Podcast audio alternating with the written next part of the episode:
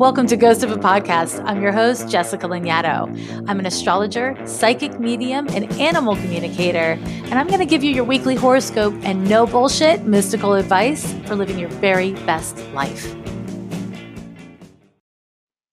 Hey everybody, welcome back to Ghost of a Podcast. This episode I'm changing it up and I've decided that what I'm going to do is I'm going to do my Q&A corner at the top of the episode, which means Next, after this question comes your horoscope and your astrology homework for the week. So stay tuned, listen up. There's a full moon. You're going to want to know. You're going to want to know. But first, I'm going to answer a question by OB, and it's such a good question. Um, OB says, Hey, Jessica, I've been a fan of yours since your segment on self service podcast. Thank you. Um, this week's podcast has allowed me to reflect on my relationship with alcohol. I recently turned 21 and I feel like drinking has taken a toll on me negatively. I find it hard to work hungover and have built up anxiety after binge drinking.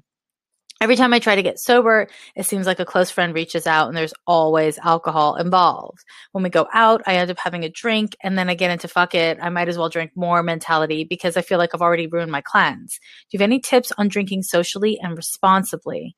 So this is such a good question. And believe it or not, and I only say believe it or not because most people don't know that you can do this with astrology. But one of the things I really, uh, I specialize in and I have lectured on a bunch is looking at substance use in astrology and using astrology as a tool for looking at can you use substances in a way that is healthy and self appropriate, or is it kind of self destructive? And where's the line, even? Where's the line?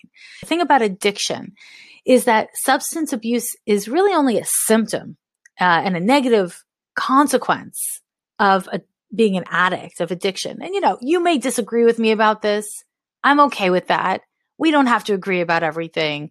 Um, but you know, I've worked with people for a lot of years, and I have a, a, a lot of uh, ideas about how addiction runs in people as an astrologer and a counselor. And what I've really seen that the one thing every single person who has struggles with substance abuse has in common, or any other kind of addictive behavior, really, it's that you don't want to feel what you're feeling, that the feelings you're having are uncomfortable to sit with. And so you get lit so that you can feel differently. That's the move. That's the move. And you know what? It works. Smoke weed, watch 12 hours of Netflix, get drunk. You're going to feel differently. That's the reason why we do it. And on the short term, that's really useful, right? So if you're going out with friends and yeah, I mean, if you're 21 or 41, any age really, but if you're 21 and you're going out with friends, there's often going to be alcohol. There's alcohol kind of everywhere, right? And if you're going out at night and if you're doing like fun social things, there's likely to be alcohol. Often there's drugs. And I don't know, is it is it cool to hang out in the places you're going to and not be lit and not get a buzz? Because if those places are boring or uncomfortable when you're not buzzed, then there's this larger question of what are you doing with your life? Who you hanging out with. Is it working for you? Because at around 21, this really interesting thing happens, and it happens to all of us. It's this transit, which is an astrological event, um, and it's called the Uranus Square. And it's when we individuate. It's when we really um, separate from our teen years and step into our 20s and we become adults. And most people who are older than 25 can look back at around 21 and be like, oh, yeah, this is when I moved out or this major thing happened for me. And the thing about individuation, the thing about growth and development is that it's constantly happening. We constantly have choices in the face of our changing circumstances. And our circumstances are always changing, partially because life, partially because time, partially because, you know, you make new choices, you get new outcomes and yada, yada. So when we hit around 21, as you have OB, what happens is you start getting faced with new choices or the same old choices start to feel different. The consequences start to take a new shape. And, you know, the question you're asking me is kind of layered because you are asking me for tips on drinking socially and responsibly. But you're also telling me that you're having one drink and then you're like, fuck it, I'm just going to get lit. Who cares? And there's something complicated in that question. And, you know, it's it's a question I've gotten asked. I can't even tell you how many times over the years. I get asked this question all the time because very few people want to give up alcohol. The only people who want to give up alcohol are people who don't really like alcohol to begin with. Anyone who likes alcohol wants to be able to drink. That just makes sense, right? If it's delicious and you like the way it makes you feel, why would you stop? Plus, it's everywhere and it makes social situations way easier, at least in the short term, at least at first. And so I'll say this. If you find that you have one drink and one drink invariably you know, with very few exceptions, turns into many drinks, then that suggests that as soon as alcohol hits your system, you're having a hard time having objective choices, right? And the thing about alcohol is it's not like a peanut butter and jelly sandwich, right? Alcohol changes the way you feel. It changes your, your body's response to it is a very strong thing. And so it's not just about your conscious intention once you have alcohol in the system. It's also about how your body is responding. And, you know, that's not spiritual. That's not analytic. That's physical. That's physiological. How is your body responding to this particular substance? You know, I can't eat garlic. I'm not bragging. It's super annoying. Yeah, you can, you can throw a joke around me about being a vampire. That's fine. I've heard it before. Whatever. The point is, I could eat garlic. I'll get sick. It won't feel good. Sometimes it's delicious and therefore worth it. But, you know, a lot of people, they drink, it makes them feel terrible, but they keep on drinking.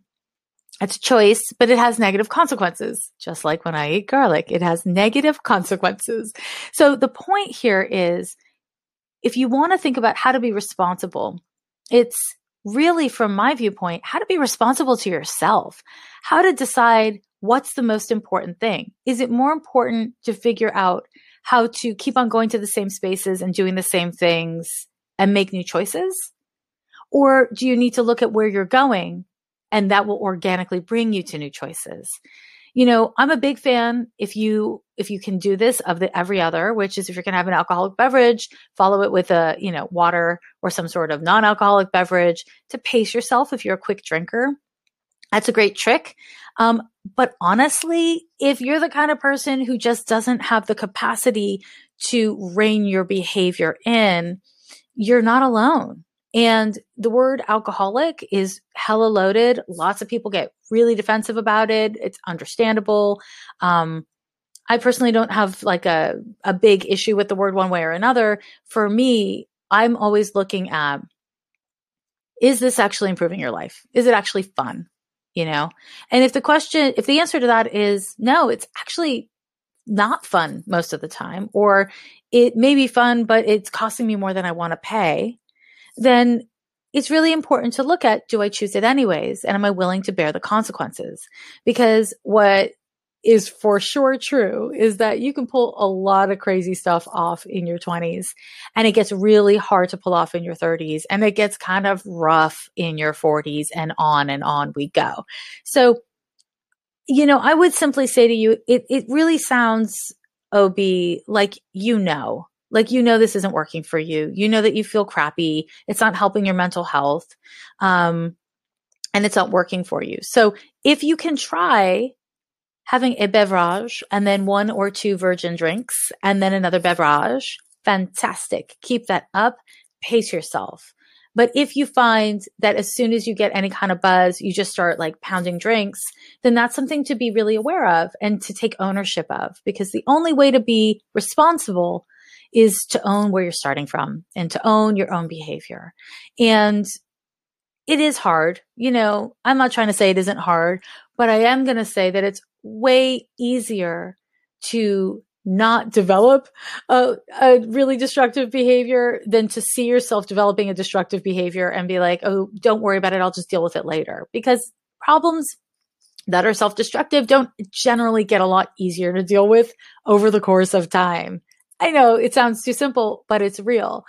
And I'll say kind of connected to all of this that this is a really dynamic time for you. If you're around 21, OB or anyone else listening, you're at this really creative, fertile moment where you can go in any number of directions. It's exciting. It's upsetting. It's scary. It's all the things. And, you know, if you can make life affirming choices, Even if you risk loneliness or missing out on some parties or whatever it is, you know, that'll probably take you pretty far. And if it's hard for you to think about doing that, you know, don't think about doing it forever. Think about doing it for a month. Think about doing it for three months as an experiment and see what happens. See what friends kind of fall off and what friends start becoming more interesting to you. See if you miss out on a lot of awesome stuff and kick yourself or if you actually don't miss out on anything worth, you know, that worth actually doing. It's important to experiment is what I'm trying to get at. It's important to experiment in all phases of life, but certainly around 21. Experiment, try out different ways of being and see what works for you. And the thing about life, the thing about being an adult is you alone are responsible for your choices. So you get to screw up in the most spectacular of ways and you get to thrive in the most spectacular of ways. But it all takes some measure of work and it takes some measure of intention. And so I hope this is helpful. I hope this kind of guides you towards how to think about this because it's kind of simple, really, in terms of the action part. It's moderate your drinking. If you can't moderate it, consider stopping, right? But on a more emotional, spiritual, and psychological level, it's quite complicated. It's about sitting with your feelings. It's about the kinds of social situations you really want to be in and what kind of sacrifices you're willing to make around your mental and emotional health if alcohol does take its toll on you in that way. Um, it's hard. Adulting is hard. It's not, it's not just you. It's complicated. But I think the fact that you're asking questions and hopefully the fact that you'll continue to ask questions, that is a really good sign. And with that, my friend, I say the best of luck to you.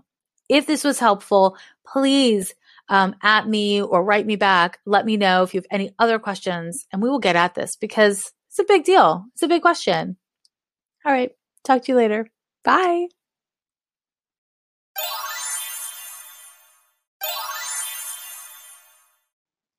Welcome to Ghost of a Podcast, your little astrology corner.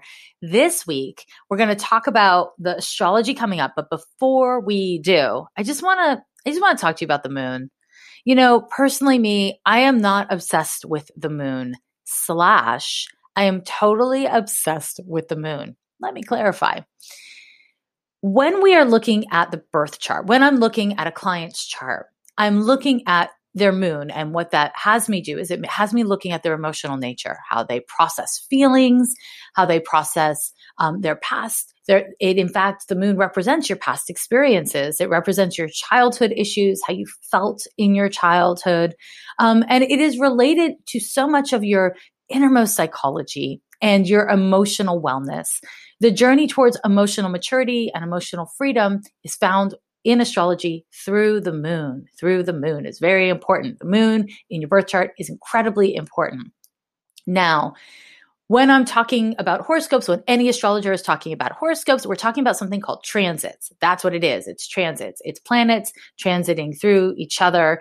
Uh, as you'll hear me say over and over again, astrology is hella math, and that is what that is. So, when we're looking at um, something like a new moon or a full moon or a transit um, from the moon to another planet, we're essentially talking about moods.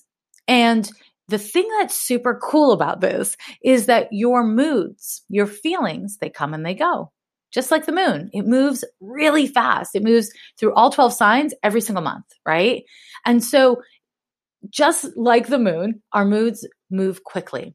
And just like the moon, the our moods are in a way these isolated things, right? This is how I feel right now. This is how I'm reacting right now. But in fact, what it is is that every mood, every emotion is part of this larger cycle of our personal experience in our bodies, in our psyches, and in our relationship to the world, to life, and to other humans and cats and things. It doesn't have to be cats. It can be dogs. It can be snakes. I'm not trying to say it has to be any of those things. You get where I'm going. The point is the moon. The moon represents your feelings. And it's really important that we all acknowledge and agree that facts and feelings are two different things. Your feelings are not facts. Facts are facts. Your feelings are feelings, and your feelings are incredibly valid and important. And they don't have to be facts in order for them to be valid and important, but they are subjective. They are constantly shifting. And so it is important to understand that what the moon represents is kind of the astrology of the shift. It gives us a sense of the potential of our emotional cycles of development. It is so cool. It is so cool to know that there is a bigger picture to how you're feeling right now if when you were 15 you were constantly depressed and miserable and felt super alienated and isolated and now you're you know 38 years old and you don't feel those ways but on the days where you do feel that way it does refer back to 15 year old you. Of course it does because your origin story is always your origin story. And for some of us that's a big yay. For some of us that's a huge boo and that's okay you know? Either way what's important for us to really acknowledge is that our cycles of development and the journey towards emotional wellness, emotional maturity, it's just that it's a cycle. It's a cycle. And so whether you're down right now or you're up right now, the kind of ideal path is to not get too attached, to not over identify with how you're feeling in such a way that you feel like you have no choice, like you're never going to feel any different way when we have kind of a sense of freedom and a sense of flexibility within our emotions, aka when we're not attaching to all of our feelings, what we can do is make choices. We can see that we have more options than we otherwise thought we would. And so this is actually a huge thrust of my work is I'm constantly trying to support people towards emotional maturity and emotional embodiment because I believe that that is a foundational key to being happy and being at peace in your own skin really confronting your deepest fears, your fears of abandonment, your fears around do I have enough for me? Um, is somebody trying to take what I have? And this can really be a powerful opportunity for you to look at those things with openness and with kindness. The, the full moon, any full moon, always represents a time of closure, a, a closing out of a cycle, and it is a potential for us to look at the opposing forces within us and make a new sort of sense of it, to make some sort of peace with it. The mistake that most of us make most of the time is we want to look outside. We want to look at what's so and so doing. Why did so and so do this or why did they not do that?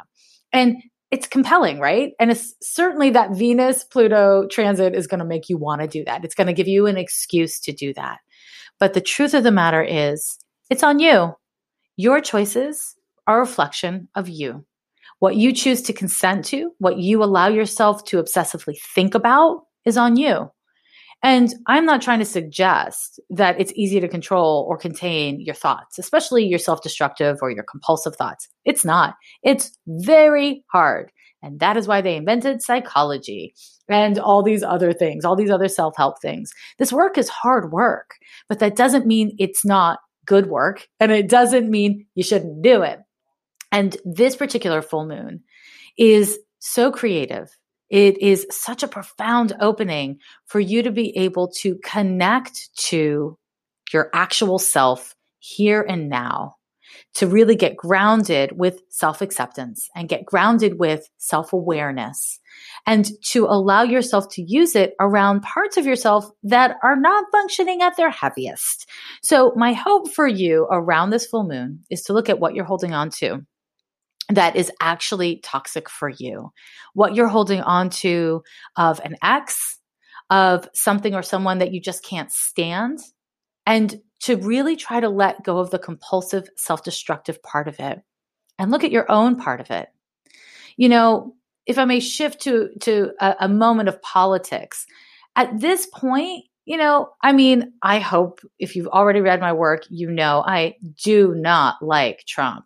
Um, I am very against Trump and hate in general. And I really think at this point, of course, we need to impeach him. We need to impeach his whole team and all of that. But at this point in human development, the real potential here is that we unite against, we unite as a people against hatred in all of its forms, in its microaggressions and in its policies and in systemic ways. We really rally first ourselves as individuals and be willing to take personal responsibility for the shadow side of the ways in which we have shitty values, the ways in which we've been lazy or careless or hurtful or hateful because we're humans. And here's the thing everybody has Pluto in their chart, everybody has Neptune in their chart, which is to say, everybody has a shadow side, everybody disassociates.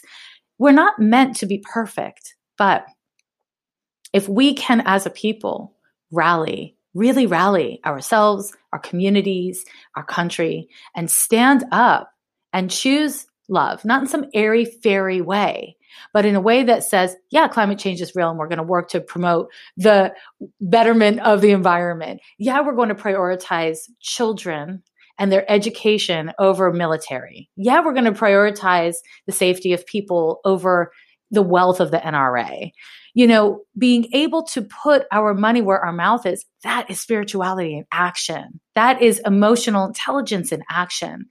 It's participating in the world in a way that accurately reflects what you value and what you want this world to be. We're not meant to wait for someone else to do it for us. We're meant to look at the ways in which we feel called to participate because you can't do it all. I mean, not every person is going to be an activist. Not every person is going to be able to get interested in climate change or, you know, be able to reform voting laws.